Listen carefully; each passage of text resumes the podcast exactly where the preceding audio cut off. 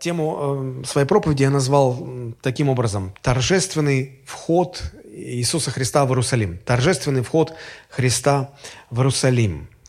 Давайте мы сразу прочитаем, э, где об этом говорится. Это Евангелие от Матфея, 21 глава, 1-11 стихов. Матфей, 21 глава, с 1 по 11 стихи. Читаю.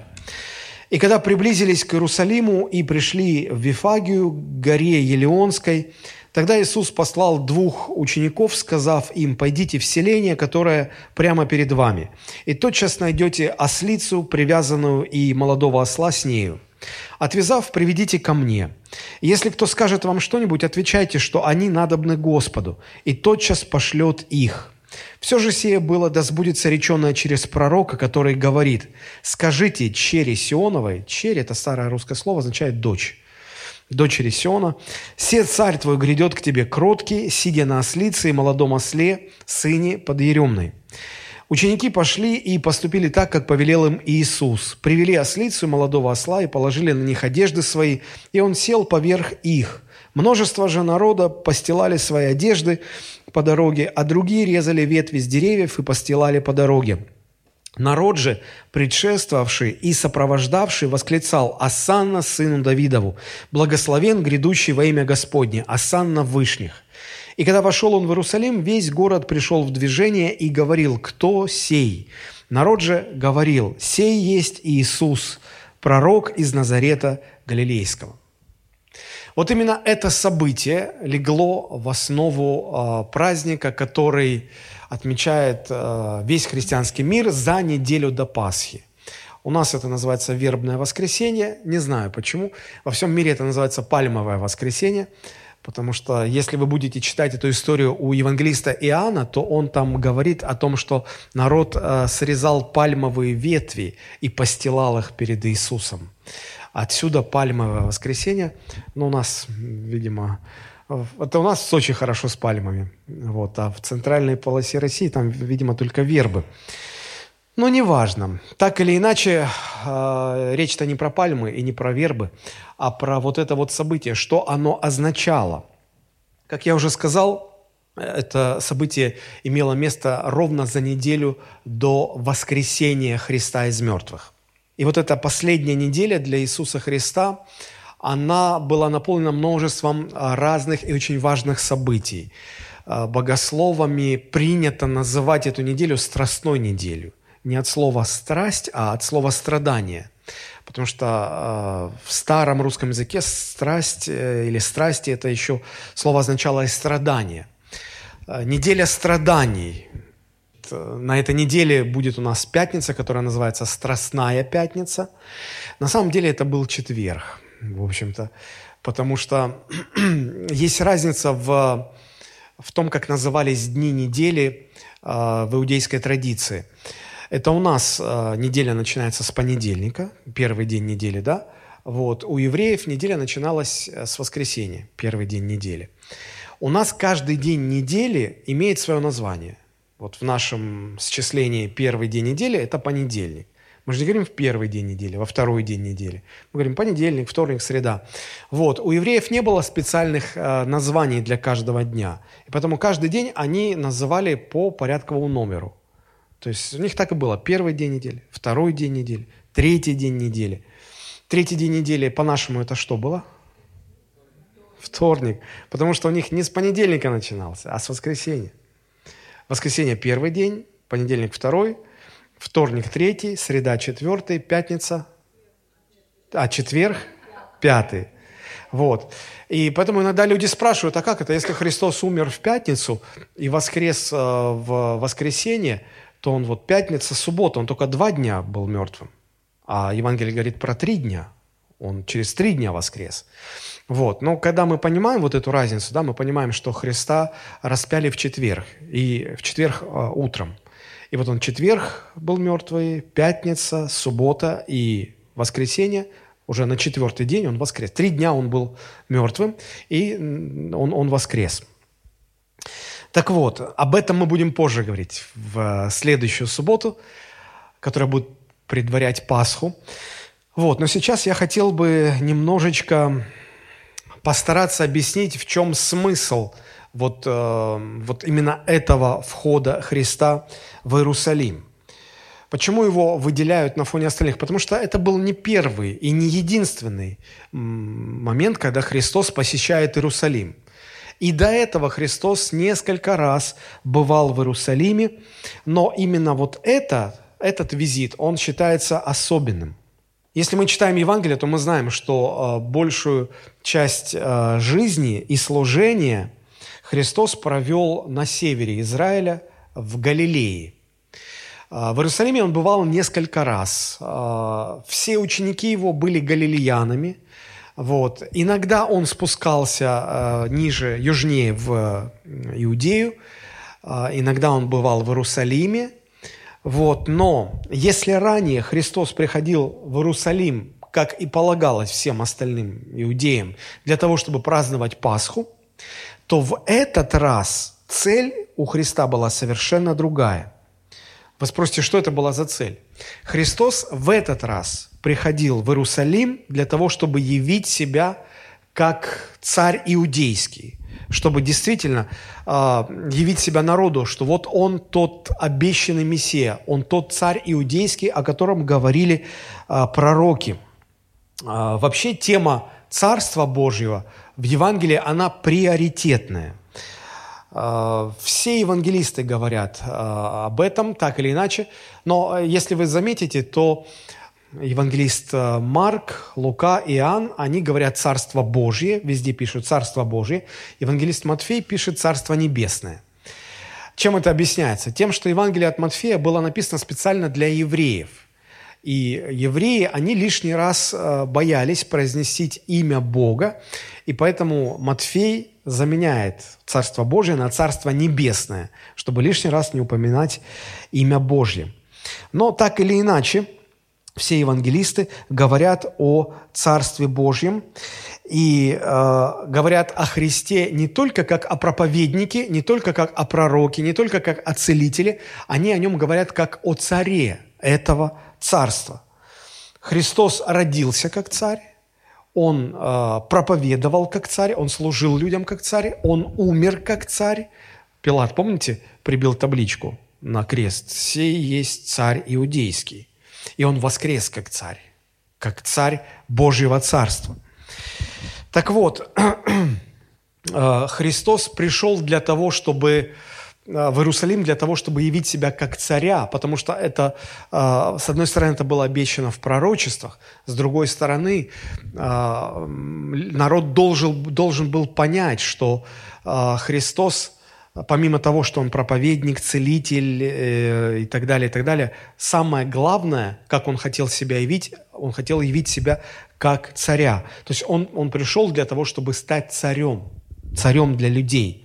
Однако это не значит, что Христос решил э, поработить весь мир э, силой, навязать всем свое царство, свое правление. Нет. Однажды просто человечество отказалось от Бога. Мы знаем, Адам и Ева, они совершили грехопадение, и суть этого грехопадения заключалась не в том, что они совершили что-то запретное, а в том, что они отказались от Бога. Они не захотели с Ним иметь ничего общего. И с тех пор каждый человек, который рождается на этой земле, он царем мнит самого себя – и мы видим, как это проявляется и в жизненной философии людей. И люди даже вешают на свои машины такие вот наклейки, да, «Моя жизнь, мои правила». Почему? Ну, я сам царь для себя. А Христос пришел для того, чтобы восстановить утраченный порядок – Итак, я уже сказал, что он родился как царь. Помните э, Матфей, 2 глава, первые два стиха? Там такие слова мы находим. «Когда же Иисус родился в Вифлееме Иудейском в дни царя Ирода, пришли в Иерусалим волхвы с востока и говорят, где родившийся царь Иудейский, ибо мы видели звезду его на востоке и пришли поклониться ему». Нам, может быть, трудно это понять, потому что у нас... Э, мы, мы больше дела имеем с э, демократически устроенными государствами. И, и монархии отошли как бы на второй план. Вот. Но царем э, невозможно стать. Царем можно только родиться. это то, э, что дается по праву рождения. Так вот, Писание очень ясно говорит, что Христос родился царем. Не просто мальчик родился. Это родился царь иудейский. И позже, когда Христос вырос, достиг совершеннолетия, и он начал проповедовать, то первое, что он говорил, какая была фраза? «Покайтесь, ибо приблизилось Царство Небесное» или «Царство Божие». Матфей, 4 глава, 17 стих. Смотрите, написано, «С того времени Иисус начал проповедовать и говорить, покайтесь, ибо приблизилось Царство Небесное». Обратите внимание, что Христос не столько говорил о морали, о правильном или неправильном поведении, об этических нормах жизни человека, сколько Он говорил о Царстве, о Царстве Божьем и о том, что Он царь в этом Царстве. Апостол Павел, говоря об обращении человека ко Христу, делает упор не на перемене жизни человека, не на том, что человек раньше грешил, грешил, грешил, теперь он пришел ко Христу, и он теперь стал жить по-другому, его жизнь изменилась. Это очень важно, но не на этом делает акцент, и не на этом делает упор апостол Павел. Когда он говорит о, о, об обращении ко Христу, то он представляет этот процесс не иначе, как переход из царства тьмы в царство света. И опять царство, царство. Это важно – Посмотрите, Колоссянам 1 глава 12-13 стихи. «Благодаря Бога и Отца, призвавшего нас к участию в наследии святых, во свете, избавившего нас от власти тьмы и введшего в царство возлюбленного Сына Своего». То есть обращение ко Христу – это прежде всего не смена убеждений, это смена царств. Это не то, что человек э, жил раньше, думая, что Бога нет, а теперь он передумал, он уверовал, он понял, что есть Бог, и он стал верить Священному Писанию, изменились его убеждения, и вот он пришел ко Христу. Нет. Нет, это, это ничего не меняет. Это просто смена убеждений. Но настоящее обращение ко Христу – это когда происходит переход из под юрисдикции одного царства в юрисдикцию другого царства. Все люди, которые живут э, на земле без Христа, они живут в царстве тьмы. Дьяволу даже выгодно, чтобы люди не, не, не, не знали об этом, не догадывались, не верили в это, даже если им скажут. Нет нейтральной территории. Вот обратите внимание, когда апостол Павел говорит здесь в послании к Колоссянам, он, он говорит, что есть только два царства. И можно быть либо в одном царстве, либо в другом. Нейтральной территории нет. Большинство людей сегодня, если уж и принимают вот эту концепцию о двух царствах, они считают, что они не с Богом и не с дьяволом. Они где-то посерединке, на нейтральной территории. Так вот, нейтральной территории нет. Мы все рождаемся э, с первородным грехом внутри своего естества. То есть мы все рождаемся в царстве тьмы. И дьявол, мы, мы рождаемся э, его подданными, мы находимся под его властью. Он держит нас через э, власть греха. И вот э, только Христос, когда мы обращаемся к Нему, а что значит перейти из царства в царство?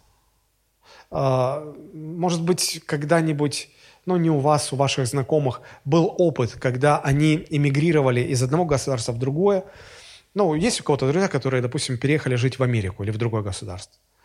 Э, они вам рассказывали или нет, что прежде чем они получили гражданство, они должны были принести присягу.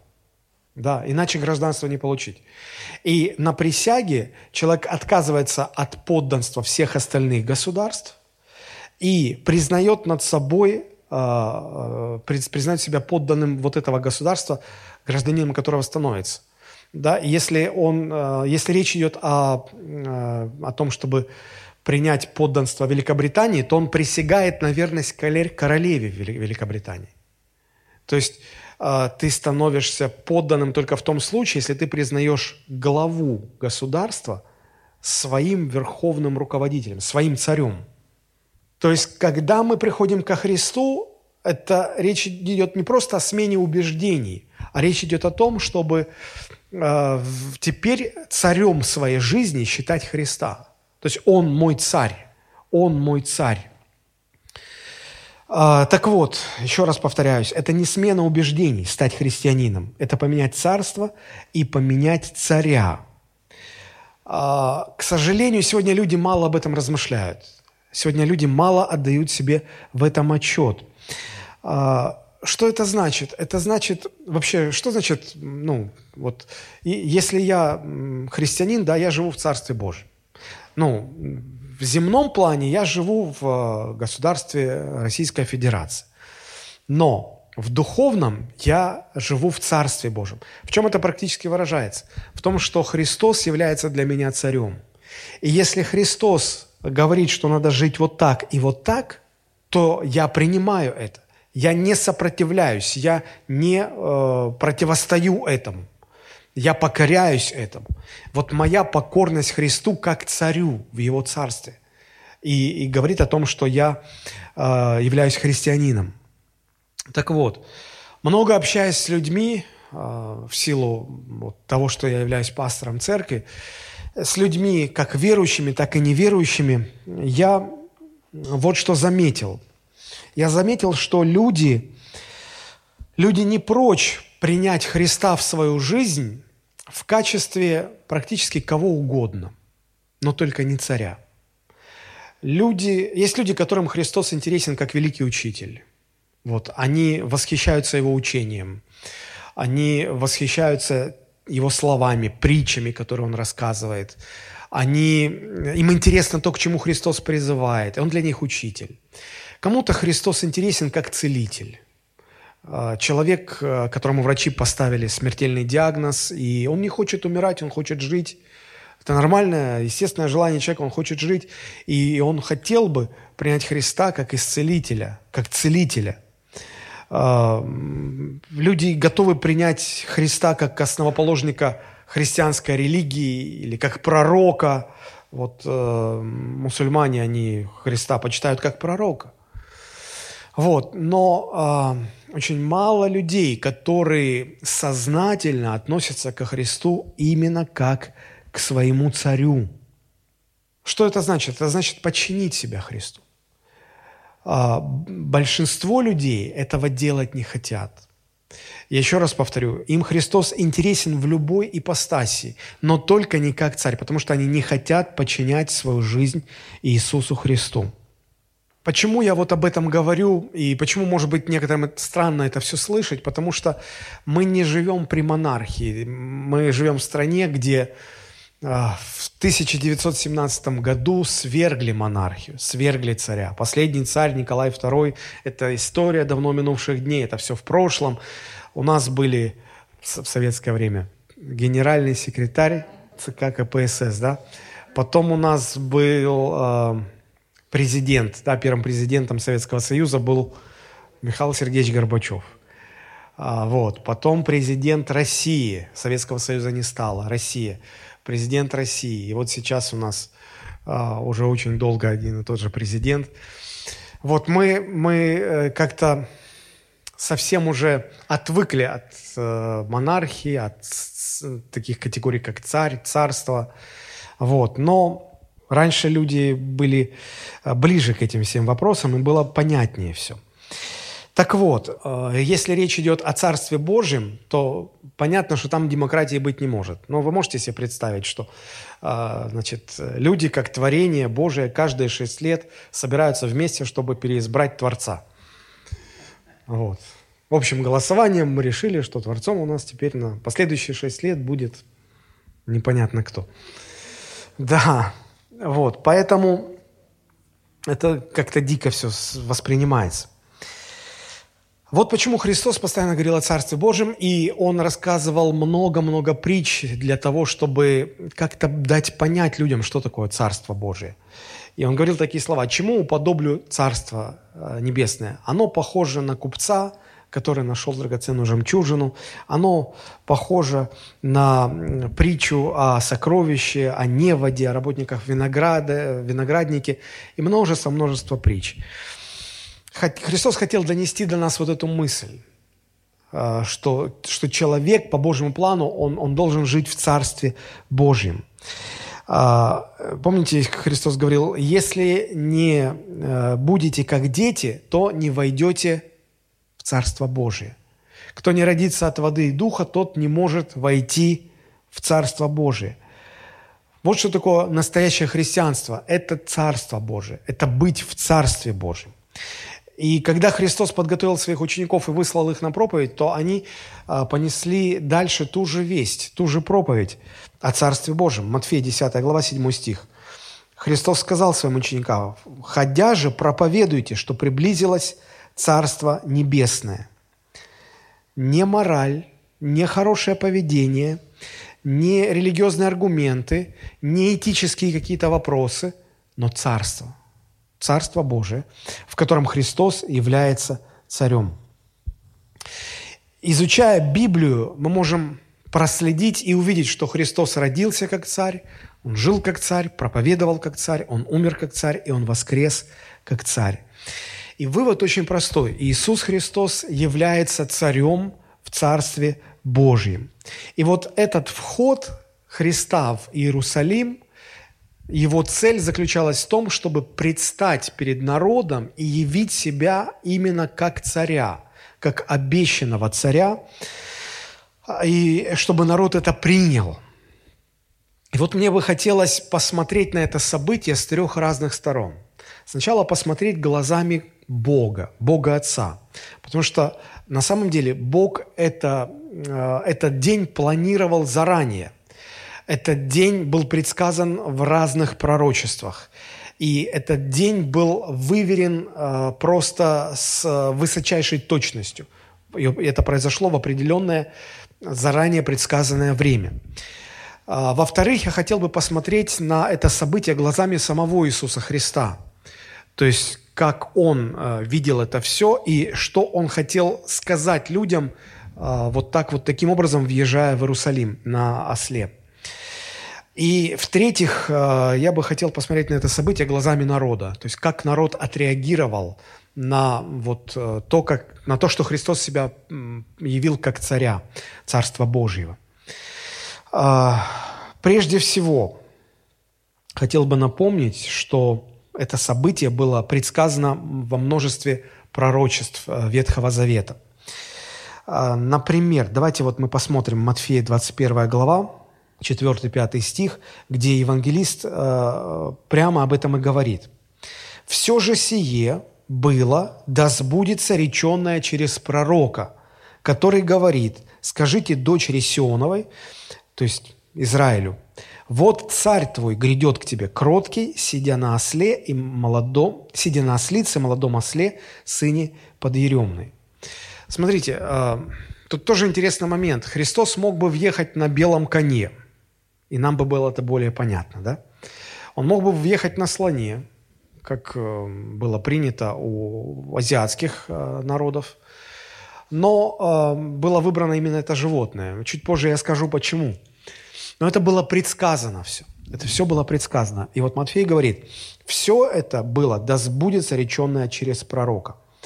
О каком пророке идет речь? Речь идет прежде всего о пророке Захарии. За 500 лет до вот этого момента, о котором мы говорим, пророк Захария написал следующее. Если вы откроете в Ветхом Завете э, книгу пророка Захария, 8 глава, 7-8 стихи. «Так говорит Господь Саваоф, вот я спасу народ мой из страны Востока и из страны захождения солнца».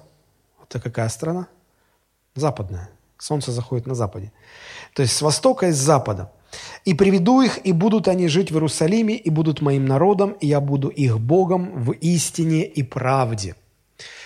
Пророк Захария был послан э, на служение в момент, когда израильский народ только-только э, освободился от вавилонского пленения. То есть они уже вышли из Вавилонского плена. Они уже были переселены, в свою, возвращены в свою землю. И Господь э, хотел, чтобы народ э, начал строить, восстанавливать Иерусалим, строить храм. И вот для того, чтобы поддержать народ, вдохновить, Бог посылает двух пророков, пророка Агея и пророка Захарию. И Захария утешает народ – Потому что мы вот можем читать этот 7-8 стих, и он нам ровным счетом ни о чем не говорит. Он для нас какой-то далекий и непонятный. Но если мы увидим контекст, народ только вернулся. Они 70 лет были в Вавилонском плену. Они были забраны, у них была забрана территория, государственность, все. И вот они возвращаются на свою землю. За 70 лет города разрушены, земля запущена, все развалено. И, и народ возвращается на руины. Получится ли у них восстановить? А, наладится ли жизнь, непонятно. И вот Господь их утешает и говорит, вот я спасу народ мой, вот я вас соберу из запада, из востока, я вас приведу, я восстановлю Иерусалим, вы будете моим народом. И дальше мы читаем девятый стих. Девятый стих – это точка кульминации в этом утешении. «Ликуй от радости». Ликуй, понятно, что это за слово? Лики – это танцы. Старое русское слово. То есть ликуй от радости – это танцуй от радости. А вы можете вспомнить в своей жизни э, событие какое-то, которое было для вас настолько радостным, что вы в пляс спустились, вот танцевать начали. А? Да, ну, видите, только одного человека. А, раньше, раньше, я помню, в советские времена, когда а, не было электронной почты, когда письма по почте отправлялись там, в один месяц, а доходили другой месяц. И когда человек получал письмо, то прежде чем ему отдать, помните, что говорили? Танцуй. То есть ну, ты радуешься, что письмо получаешь. Я понимаю, те, кто вот сейчас привык к электронной почте, вы вообще сейчас просто вы вообще не понимаете, о чем идет речь. Вы не понимаете, какая была радость получить письмо. Я служил в армии в 96 году. И моя невеста, которая сейчас моя жена, она мне писала в армию. И с какой радостью я получал в армии эти письма. Вот. И я действительно готов был танцевать. Так вот, э, смотрите, Захария говорит, «Танцуй от радости, дочь Сиона». Какой радости? Развалины везде. Иерусалим разрушен, храм разрушен, жизнь развалена. Непонятно, как все. Государство развалено. Танцуй от радости, дочь Сиона, торжествуй, черь Иерусалима. Вот царь твой грядет к тебе, праведный, спасающий, кроткий, сидящий на ослице, на молодом осле, сыне подыремной. Вот это пророчество за 500 лет было сказано – до того, как оно осуществилось. И Христос это пророчество исполнил. 500 лет. Детальное предсказание, что это будет именно а, значит, осел, ну, два осла там будет, да, молодой и старший. Вот, и именно так это произойдет. Плюс еще вот какой момент. Нам нужно понимать, что за 70 лет оборвался царский род – то есть, ну вот представьте, а, если взять историю России, да, в 19, 1917 году была свержена монархия, и последнего царя с его семьей просто расстреляли. И предположим, что через 70 лет да, решили все-таки восстановить монархию. Возникает вопрос, а кто будет монархом? Род остановлен – прекращен. А э, ну, царство передается по, по родству, по наследию. Да, то есть царем надо родиться, а все оборвано, расстреляно. Наследники расстреляны просто. И вот примерно так же там был, была оборвана царская линия. И возник вопрос, а кто будет царем? И здесь в пророчестве а, обещан царь, царь иудейский. А, с момента выхода из Вавилонского плена у народа Израиля так никогда и не было настоящего царя, законного царя. Даже царь Ирод, который э, вот, правил э, Иудеей во времена Христа, он не был законным царем. Он вообще не был евреем. И поэтому он по определению не мог быть царем. Но поскольку он был угоден римлянам, а римляне э, оккупировали Израиль в то время, то э, римляне назначили Ирода царем, хотя по всем правилам он не имел на это никаких прав. Так вот, э, еще вот этот момент тоже был для еврейского народа э, очень важен. Им был обещан настоящий царь, вот, вот настоящий царь. И э, в этом пророчестве присутствует детальное описание. Он будет праведный, кроткий, спасающий, сидящий на ослице, молодом осле, и он будет въезжать в Иерусалим. Люди, которые читали э, Захарию на протяжении 500 лет, они понимали, что речь идет именно о Мессии. Именно о Мессии. И когда сам евангелист Матфей говорит, что это, вот то, что мы, то мы видим, как Христос въезжает в Иерусалим торжественным образом, это было исполнение пророчества о Мессии. И народ понимал это все. Это же были иудеи. Они все прекрасно понимали. И почему было такое ликование? Почему постилали одежды? Почему срезали пальмовые ветви? Люди понимали, что это Мессия. Они дождались, они его приветствовали таким образом. Дальше, если мы читаем, у Захарии есть э, детальное пророчество о предательстве Христа. Посмотрите, Захария 11 глава, 12-13 стихи. «И они отвесят в уплату мне 30 серебряников. И сказал мне Господь, брось их в церковное хранилище, Высокая цена, в какую они оценили меня. Это сарказм здесь. И взял я 30 серебряников и бросил их в дом Господень для горшечника. Абсолютно точное предсказание за 500 лет. Мы знаем, что э, Иуда предал Христа за 30 серебряников. И когда Иуда увидел, что он поступил неправильно, он вернулся к священникам, он бросил э, им под ноги эти 30 серебряников, эти монеты – и сказал, я поступил неправильно, заберите эти грязные деньги, на них кровь, на них кровь моего учителя. И посмотрите, как прореагировали э, первосвященники. Это записано в Евангелии от Матфея, 27 глава, с 3 по 7 стихи. Тогда Иуда, предавший его, увидев, что он осужден, и раскаявшись, возвратил 30 серебряников первосвященникам и старейшинам, говоря, «Согрешил я, предав кровь невинную». Они же сказали ему, что нам до того, смотри сам. И, бросив серебряники в храме, он вышел и пошел и удавился. Первосвященники, взяв серебряники, сказали, непозволительно положить их в сокровищницу церковную, потому что это цена крови. Сделав же совещание, купили на них землю горшечника для погребения странников. Они, наверное, даже не представляли, они даже, наверное, не вспомнили э, тогда то пророчество, но оно детально исполнилось предали раз, это было предсказано. Было предсказано, что предательство будет совершено за 30 серебряников. Было предсказано, что тот, кто предаст, вернет эти деньги в храм. И люди поймут, что это деньги, по сути, за которые, за убийство человека, на них кровь. И их нельзя было положить в церковную сокровищницу. И было предсказано, что на эти деньги купят землю. И не просто землю, а землю, которая а, принадлежала какому-то горшечнику. И все до деталей произошло. Они купили землю, эта земля принадлежала горшечнику. Все до мелочей, до деталей. Но впереди, если мы дальше читаем э, книгу пророчеств Захарии, он предсказывает то, что пока еще не исполнилось. Давайте посмотрим. Захария 12 глава, с 9 по 10 стихи.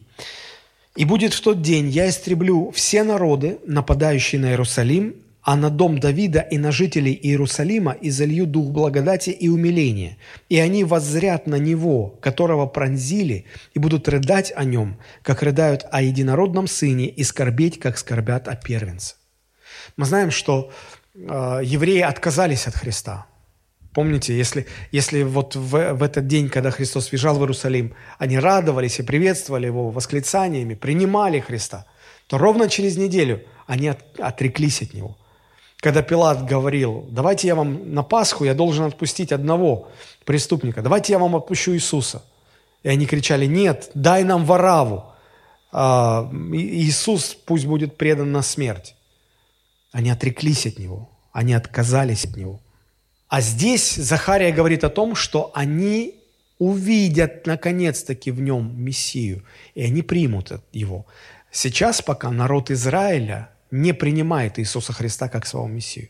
Это произойдет в будущем. И вот здесь, в этом пророчестве, мы видим, что здесь предсказано, как Христос будет умершвлен. Смотрите, написано, они воззрят на Него. Может быть, по-русски это не очень хорошо видно, но в оригинальном тексте смысл такой, что эти люди э, посмотрят на него снизу вверх, на того, которого они пронзили. Когда Захария это писал, распятие как способ казни еще даже не был изобретен римлянами. И, и, и это было предсказано. Даже было предсказано то, что э, воин римский копьем насквозь проколет грудь Иисуса. И вот э, евреи будут смотреть на своего Мессию, и они его примут как Мессия. Это будет в будущем. Удивительно, насколько точно Бог планирует не только наши жизни, но и вообще, вообще всю мировую историю до деталей, до мелочей. Мне это говорит о том, что Богу можно доверять. Если Бог за тысячелетия, за столетия планирует какие-то события до мельчайших точностей, вот, подробностей, значит, ему можно доверять. Может быть, вы э, сегодня проходите через какие-то трудные времена и думаете, что Бог уже перестал контролировать вашу жизнь, Бог уже не видит вас, не все вышло из-под контроля. Знаете, что Господь все держит под своим контролем. Ему можно доверять. Выдохнули спокойно, слава Богу. Хорошо. А, мы, мы смотрим на это событие глазами Господа. Да? То есть Он заранее все предсказал, Он заранее все предвидел. Кроме того, Господь также позволил произойти меньше, чем за месяц до вот этого дня, когда Христос въезжал в Иерусалим, Господь позволил произойти некоторым очень важным событиям, которые, можно сказать, подготовили почву для того, чтобы вот это событие прошло так, как оно должно было быть запланировано. А, о чем я говорю? Во-первых, это был праздник Пасхи.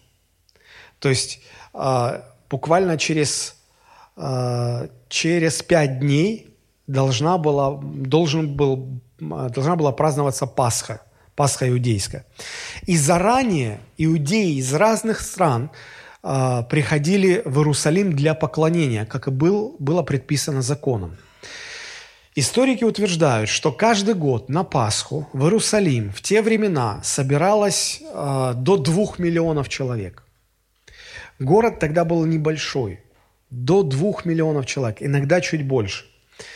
Э, историк Иосиф Флавий э, значит, в одной из своих работ упоминал о том, что задокументировано было, что э, на праздник Пасхи, я не помню в каком году, но один, ну это то время, время Христа, было заклано более 260 тысяч ягнят. 260 тысяч. Ягненка нужно было заколоть на семью. Семьи тогда были не то, что папа, мама и один ребенок, как сегодня. Нет, семьи были э, там, нормальным было явлением, когда было 5 детей, 10 детей. Но даже если мы представим, что средняя семья – это 8-10 человек, да, вот 260 тысяч умножить на 10. Это 2 миллиона 600. То есть представляете, какая толпа, сколько людей собиралось в Иерусалим на праздник Пасхи. И вот э, Христос входил в Иерусалим как раз в тот день, когда буквально сотни тысяч, я не преувеличиваю, сотни тысяч людей стекались за несколько дней до празднования Пасхи, стекались в город. И шли они, основные пути в, в, в Иерусалим, а, основной путь пролегал через деревню, которая называлась Вифания. Она тогда находилась в трех километрах от центра Иерусалима. Сегодня она уже в черте э, города Иерусалима находится, это место. Так вот, это было рядом. Люди шли через Вифанию, а в Вифании, помните, кто жил? Лазарь и его две сестры. Это был тот Лазарь, которого тремя неделями раньше воскресил из мертвых Иисус Христос. То есть его можно, то есть люди слышали о Лазаре, люди проходили э, мимо Вифании, и они могли а, а, а слухи распространялись быстрее, чем сегодня новости распространяются. Они могли сказать, слушай, а вот же это, это тот Лазарь здесь живет, которого Иисус воскресил. Давай зайдем, посмотрим, правда или нет.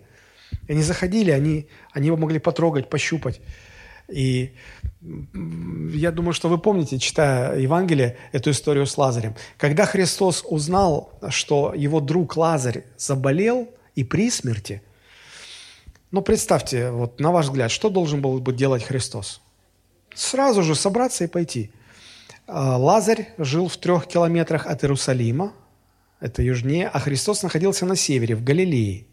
Когда я был в Израиле, то чтобы из Галилеи на современном автобусе доехать до Иерусалима, это 3-3,5 часа, если там проблем не будет.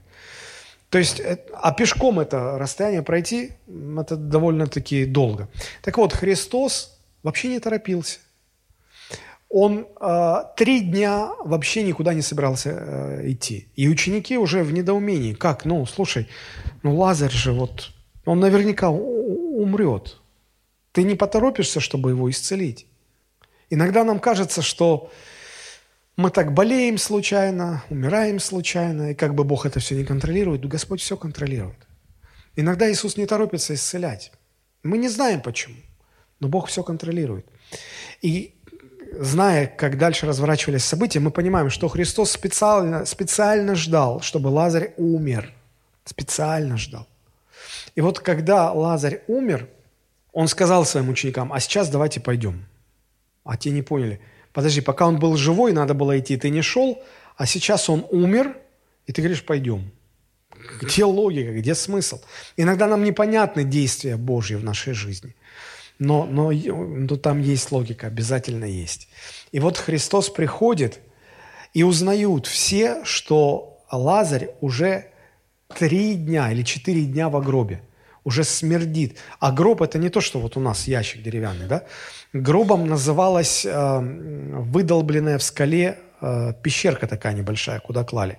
И вот представьте, туда положили тело, завалили камнем, и э, когда подходишь к этой пещере, то уже слышно, как смердит, как э, разлагается труп.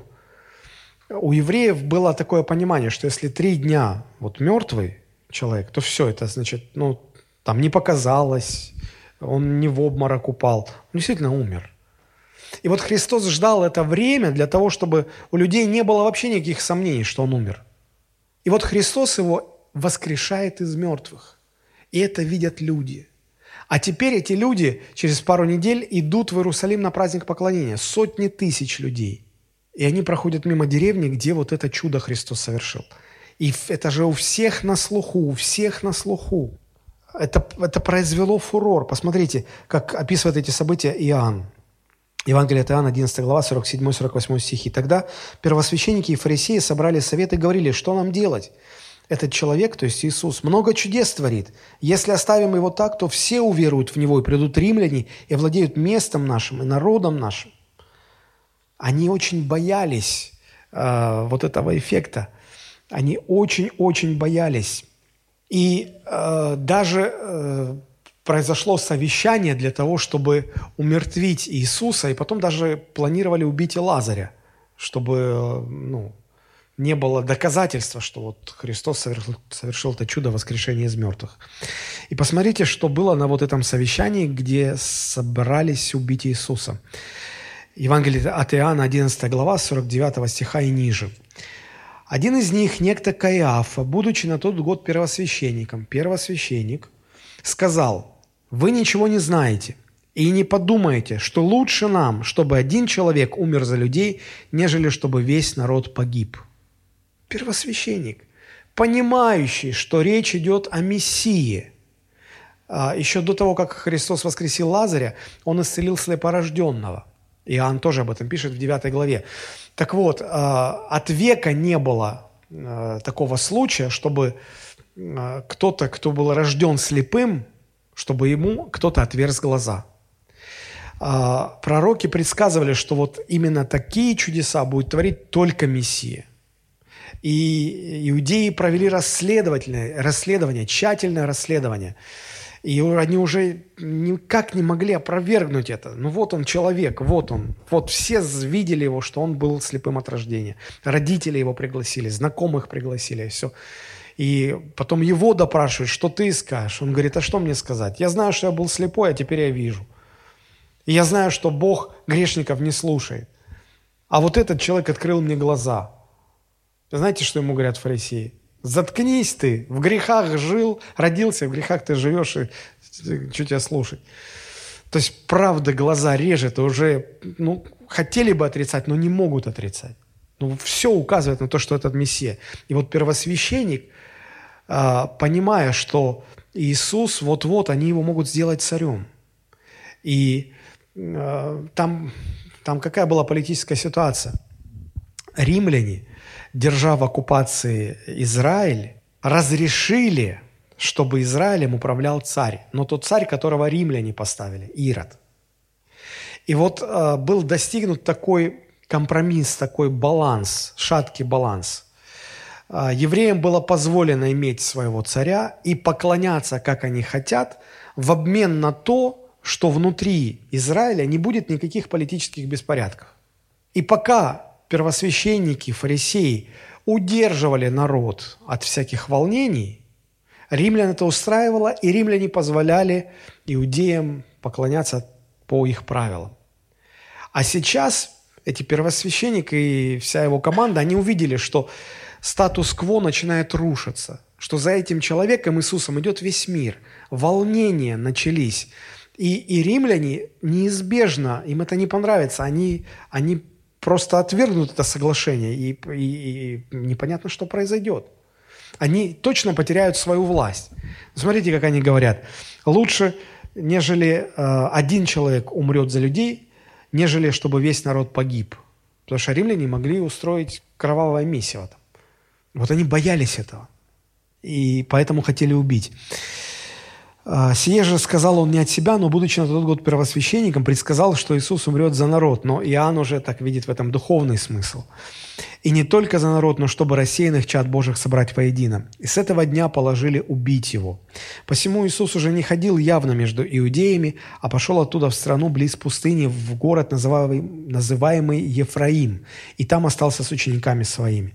Приближалась же Пасха иудейская, и многие из страны Э, пришли в Иерусалим перед Пасхой, чтобы очиститься. Тогда искали Иисуса и, стоя в храме, говорили друг другу, как вы думаете, не придет ли он на праздник? Первосвященники же и фарисеи дали приказание, если кто узнает, где он будет, то чтобы объявил, дабы взять его. Смотрите, события накаляются. А, весь город стоит на ушах. Все ждут, что Иисус должен прийти. Все понимают, что Он, он Мессия. И понимают это и первосвященники, и фарисеи, но они не хотят этого признать. И вот э, дальше э, мы, мы смотрим на события глазами Бога. Он предсказал это все в пророчествах. А, также Господь сделал так, что события, которые там разворачивались, они стали привлекать внимание ко Христу и собрались буквально сотни тысяч людей, чтобы это все видеть. И э, то, что видят современные богословы, это то, что произошло, это событие в очень точно предсказанное время. Евангелисты не могли на это обратить внимание, потому что они находились внутри этого события. Но сейчас, когда прошло почти 2000 лет с тех пор, и сегодняшние богословы изучают и Ветхий Завет, и Новый Завет – то э, становится очевидно, что э, вот день входа, э, когда Христос входил в Иерусалим, он был пред, предсказан за 600 лет до того, как все это произошло, с точностью до месяца. С точностью до месяца.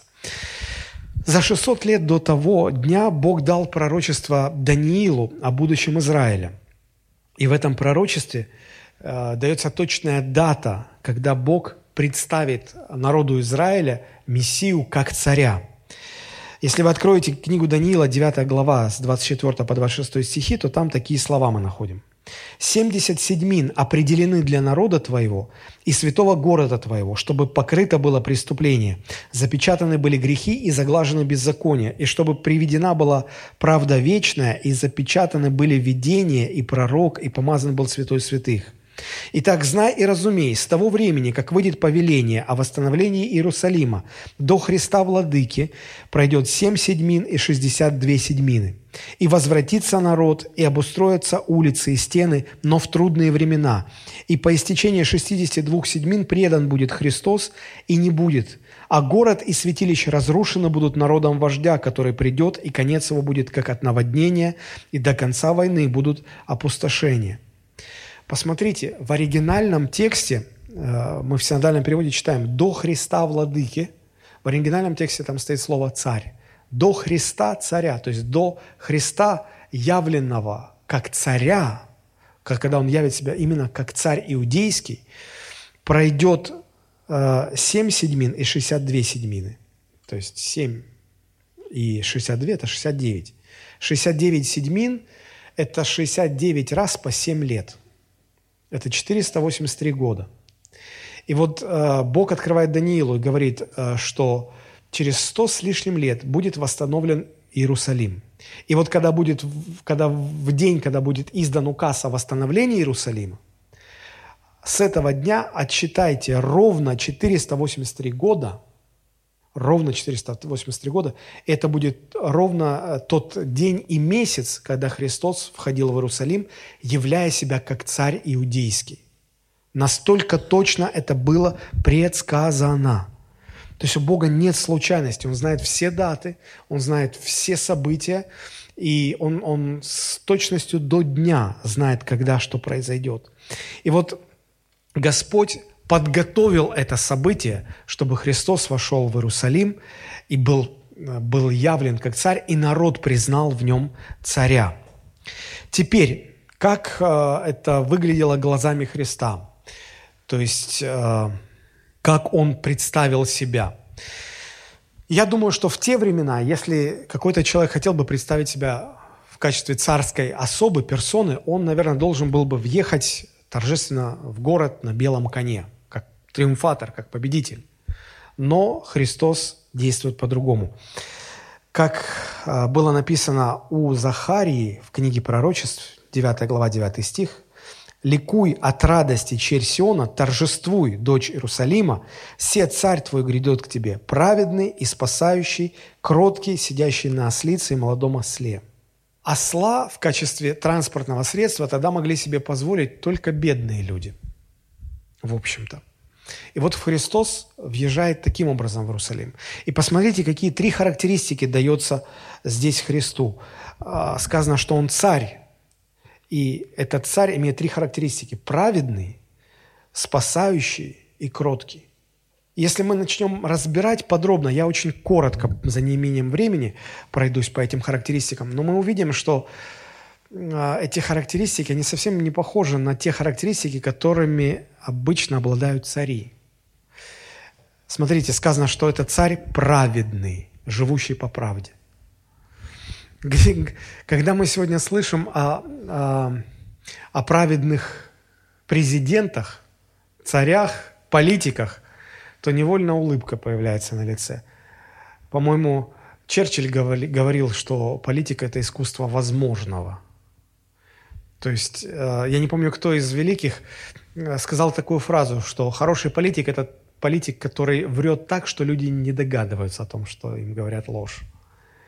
То есть в политике невозможно быть праведным, невозможно быть честным. Политика и честность – это разные вещи совершенно разные. Но, но здесь Христос представлен именно как праведный царь. Это уже ну, отличает его от всех остальных царей. Дальше спасающий. А, в оригинале это слово, которое означает «могущий спасать». Он приносит спасение. И вот интересно, что а, Христа принимали как царя ожидая, что он спасет их от э, римской оккупации. Э, они полагали, что э, Христос принесет политическое спасение, политическое освобождение. Но Христос пришел спасти людей от власти греха. И я вижу здесь такую вот иронию, такую вот интересную закономерность. Люди всегда пытаются избежать смерти, но не пытаются избежать ада – Хотя ада можно избежать, а смерти избежать невозможно. Вот вдумайтесь. Все люди стараются, пытаются избежать смерти, а, продлевают свою молодость, хотят быть здоровыми. И если бы было только возможно, отдали бы все, чтобы у них было, только бы избежать смерти. Смерти избежать невозможно. Но никто не пытается избежать ада, хотя ада избежать можно. Люди кричали «Асана, Асана», что буквально означает «спаси нас». «Асана, сыну Давидову». «Спаси нас, сын Давидов, ты наш спаситель». Они не просили спасения от греха и ада, они просили спасения от политического угнетения. И сегодня люди такие же. Они просят у Христа спасения от болезней, от нищеты, от проблем, от чего угодно. Это тоже важно. Не поймите, что я все это отрицаю. Это тоже важно. Но гораздо важнее то, что Христос приносит спасение от греха и от ада. гораздо важнее. И вот люди, не понимая это, они пытаются избежать того, что неизбежно, а то, чего можно было бы избежать, они даже не пытаются это сделать. А, на, на прошлой неделе вышло э, продолжение, второй сезон а, сериала «Избранные». Если кто-то смотрел, в прошлом году, вот в это время, когда мы все сидели на изоляции, сняли э, сериал о, о жизни Христа. Ну, на мой взгляд, один, одна из лучших экранизаций. И вот вышло, вышел второй сезон, но он, правда, не на русском языке. Но поскольку я немножко понимаю по-английски, я смог посмотреть несколько серий на английском языке. И вот там меня поразила фраза, когда он сидит э, в кругу своих учеников, и, и они в доме у, у одного человека, который еще не верит во Христа, и, и он задает Христу такой вопрос. Слушай, ну если ты вот принес правду, принес свободу, почему вот я в угнетении, почему я болею, почему столько несправедливости в этом мире – и Христос в этом фильме, я понимаю, это экранизация, это все художественно, но, но мне поразил ответ. И там Христос говорит, что, э, знаешь, э, пока существует этот мир, сердца будут разбиваться, кости будут ломаться, жизни будут разрушаться. Этого не избежать. Пока существует этот мир, этого не избежать. Но когда этот мир закончится, когда этот мир закончится, тогда вы увидите справедливость. Тогда те, кто заслуживают наказания, они будут подвержены этому наказанию, и тогда уже ничто не спасет. Как люди сегодня не думают о том, что будет после жизни. Подавляющее большинство живет, э, исповедуя принцип э, «после нас хоть потоп, хоть пожар, хоть что угодно». Главное, чтобы при, при нашей жизни все хорошо было. Но однажды все закончится, земное все закончится, и потом Э, невероятно актуальным станет, когда люди узнают, что после смерти все не заканчивается. Вот там, там будет актуальны эти вопросы все, спасение от ада, но уже будет поздно. Вот в чем дело. И, третья характеристика. Христос назван кротким. Вообще цари – это те люди, которые не отличаются ни кротостью, ни смирением. Они хотят все быть на виду. Но Христос здесь представлен именно как кроткий царь как смиренный царь. Это совершенно другой царь, совершенно другое царство, совершенно отличается от того, что, при, что привыкли видеть люди. И Христос таким образом, таким образом, являя себя как царя, он хотел показать, что Царство Божие, оно, оно совсем не похоже на Царство этого мира. Оно другое. И оно несет вам спасение. И в заключении посмотрим, как народ воспринимал – вот реакция народа. У человека, вот когда говорят, э, ну, обычно у меня спрашивают, ну вот Библия говорит, что человек состоит из тела, духа, души. Вот, э, ну понятно, что такое тело, дух это что-то вот такое, что лежит за пределами сознания человеческого, а что такое душа? Душа – это три основных вот составляющих. Это э, эмоции, это разум, это воля. И когда мы говорим о, о реакции человека, эта реакция может, э, не то что может, она должна отражаться на всех трех уровнях. Эмоционально, э, вот, на уровне разума и на уровне воли. И вот давайте посмотрим, как э, народ воспринимал значит, явление Христа как царя на уровне эмоций, на уровне их разума, на уровне их воли. Какие были эмоции? Матфей 21, 8, 9. «Множество же народа постилали свои одежды по дороге, другие резали ветви с деревьев и постилали по дороге. Народ же, предшествовавший и сопровождавший, восклицал, Асанна, сыну Давидому, благословен грядущего имя Господня, Асан на вышних. То есть толпа ликует от радости, эмоции зашкаливают. Люди в восторге. Люди в восторге. Это эмоциональный фон. Но давайте посмотрим э, интеллектуально, как они воспринимали. Э, если бы Христос хотя бы намекнул, что он хочет политического царства, его в тот же день поставили бы вместо Ирода. В тот же день. Это то, чего боялись первосвященники. И то, чего боялся Ирод. И то, почему э, решили убить Христа. Там все было очень серьезно. Но люди не понимали, что Христос не является политическим царем. Он не претендовал на, на политический трон.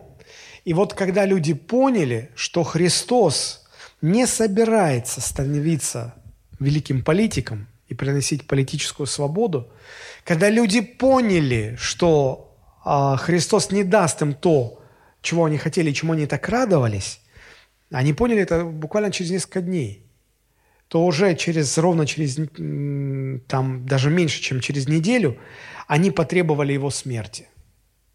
Можете себе представить? Пока вы угождаете людям, они вас превозносят.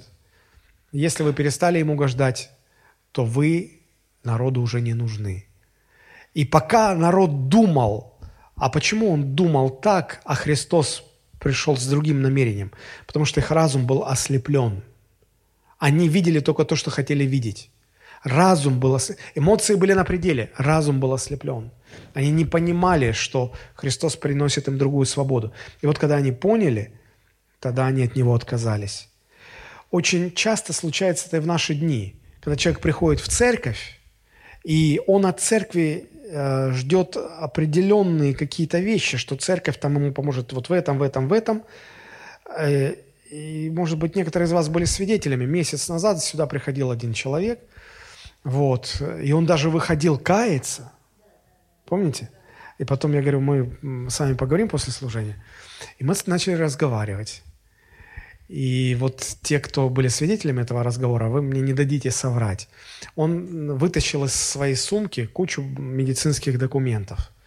И он говорит, что, а, значит, он здесь оказался а, волею случая, и значит, у него потеряны документы, он был у врачей, врачи ему поставили диагноз, ему нужно где-то жить и на что-то лечиться, и вот вы же церковь, дайте денег. Я говорю, мы не можем вам дать денег.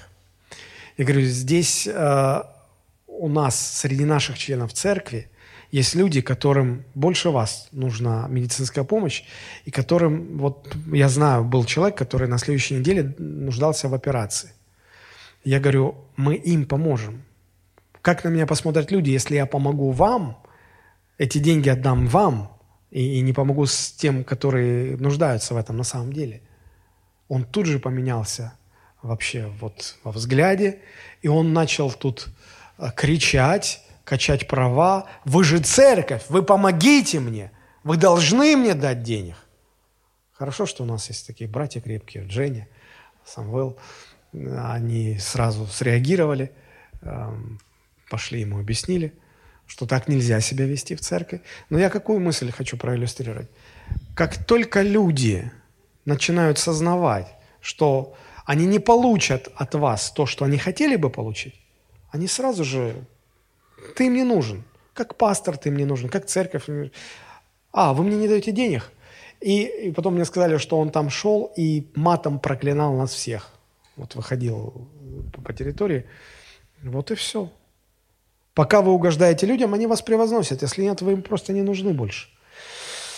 И вот так же было со Христом. Так же было со Христом. Народ, как я уже говорил, просто атмосфера была накалена. Э, Матфей это хорошо пишет, 21 глава с 10 стиха.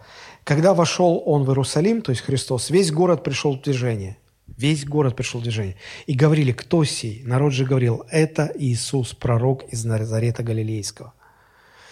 То есть вопрос был один у всех на устах, а там было почти 2 миллиона человек. Кто это? Кто это? Кто это? Кто это? И тот же народ отвечал, это Иисус, это пророк, это пророк. И знаете, на что обратил внимание? Ведь Иисус пришел для того, чтобы явить себя как царя. И вот на этот вопрос народ отвечал Ладно бы сказать, это царь иудейский, наш царь, которого, которого Бог нам обещал, о котором пророчества говорят. И они говорили, он пророк, он целитель, он проповедник. Понимаете, о чем речь? То есть то, что Христос пришел, чтобы донести до людей, люди это не поняли. Люди это не поняли. Мне кажется, что и сегодня даже христиане, даже некоторые христиане сегодня не пони, недопонимают. А, ответьте сами себе на вопрос, кто для вас Христос? основатель христианства, учитель, пророк, целитель. Он хочет, чтобы мы поняли, что Он царь. Он царь. Он царь. И нам нужно принять Его господство, нам нужно покорить себя Его царству. Сегодня люди рассуждают так. Зачем мне нужен Бог, который меня не благословляет? Вот если Бог меня не благословляет, зачем Он мне нужен? Это не христианство. Это потребительское отношение ко всему и ко, ко всему, что только можно. Итак, эмоции народа были накалены, разум ослеплен, а воля, а воля противилась Христу. Просто противилась Христу. Посмотрите, как описывает это евангелист Иоанн, 12 глава, с 37 стиха. «Столько чудес сотворил он перед ними, и они не веровали в него. Да сбудется слово Исаии пророка. Господи, кто поверил слышанному от нас, и кому открылась мышца Господня? Потому не могли они веровать, что, как еще сказал Исаия, народ сей ослепил глаза свои, окаменил сердце свое, да не видят глазами, и не уразумеют сердцем, и не обратятся, чтобы я исцелил их». Люди полагают, что ну, для того, чтобы уверовать, нужны какие-то доказательства. Ничего не поможет. Человек интеллектуально может совсем соглашаться, но его воля может противиться Христу. Понять, что Бог есть, несложно. Для этого достаточно внимательно посмотреть на окружающий мир и осознать, что сам по себе он не мог произойти. Только глупец будет утверждать, что, что нет Бога. Проблема в том, что человек не хочет видеть над собой царем никого, кроме себя самого. И поэтому людям не нужны никакие доказательства. Есть люди, которым проповедуешь, и они говорят, ну, я не могу, я не могу так жить. Вот это правильно, что если я стану христианином, я должен жить так, как говорит Писание. Я говорю, да. Я говорю, более того, ты должен покорить себя Божьей воле. Ты должен подчинить себя воле Христа. И люди, есть люди, которые прямо говорят, а я так не могу. Я привык жить, что я сам хозяин своей жизни. То есть иногда нам кажется, что людям не хватает ну, интеллектуального знания, понимания. Не в этом дело. Дело в том, что волю человека, э, люди не хотят свою волю э, подчинить воле Христа. И вот в этом, в этом беда, в этом проблема. А когда человек не хочет подчиниться Христу, а все вокруг начинают с, ну, с такой рьяной силой представлять доказательства существования Христа, то чем больше доказательств, тем больше человек раздражается и сопротивляется. Это, это наоборот раздражает его еще больше. Поэтому не нужны никакие доказательства в принципе. Порядок совсем другой. Вот как сам Христос об этом сказал. Это записано у Иоанна, 7 глава, 17 стих.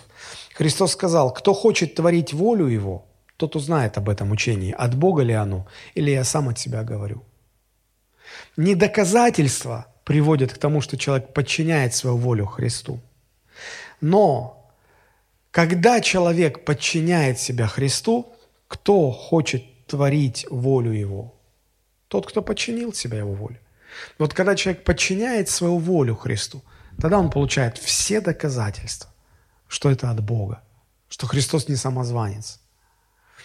Поэтому на самом деле каждое настоящее обращение человека ко Христу – это такое же чудо, как воскресение Христа из мертвых. Это невозможно имитировать, это невозможно подделать, это не происходит по, потому, что кто-то захотел – это, это чудо. Вот почему, как христиане, нам, нам нужно много-много молиться за спасение людей, чтобы это чудо происходило в жизни тех людей, которые рядом с нами. У них могут быть э, чувства восторженные о Христе. У них может быть свое представление интеллектуальное о Христе и, и даже симпатизирующее Христу, но их воля, она может противиться Христу. И мы никого не можем привести к спасению, привести к покаянию, к обращению, это может сделать только Дух Божий. И это самое-самое настоящее чудо. Поэтому нам нужно много молиться. Но заканчивая, я хочу оставить вас э, вот с таким вопросом. Вопрос к верующим. Приняли ли вы Христа именно как вашего личного царя? Мы часто акцент ставим на то, что нужно принять Христа как своего Господа и Спасителя. И это правда, Он и Господь, и Спаситель. Но, но самое важное – принять Его как царя. Приняли ли вы? Тогда уже не будет споров. Тогда уже Тогда уже не нужно никому ничего доказывать. Тогда человек, который боится Господа и для которого воля Божья – это наивысший авторитет, его ни в чем не надо убеждать, ему не нужно говорить «не греши». А, нет, нет, нет, он, он покорил себя Христу. Вот мне кажется, что сегодня у нас много христиан, но среди христиан мало тех, кто действительно принял Христа как своего царя. А вопрос к неверующим. Готовы ли вы и хотите ли вы, чтобы Иисус Христос стал вашим царем? Не просто принять его как основателя христианства, или как учителя, или как пророка, а именно как царя. Вот в чем дело. Вот именно этой истине и учит нас а, этот праздник, который называют вербное воскресенье или пальмовое воскресенье, но смысл которого заключается в том, что Иисус Христос вот именно в этот раз въехал в Иерусалим, вошел в Иерусалим именно как царь, явил себя как царь иудейский, чтобы люди приняли его именно как царя. Давайте мы сейчас склоним наши головы и помолимся.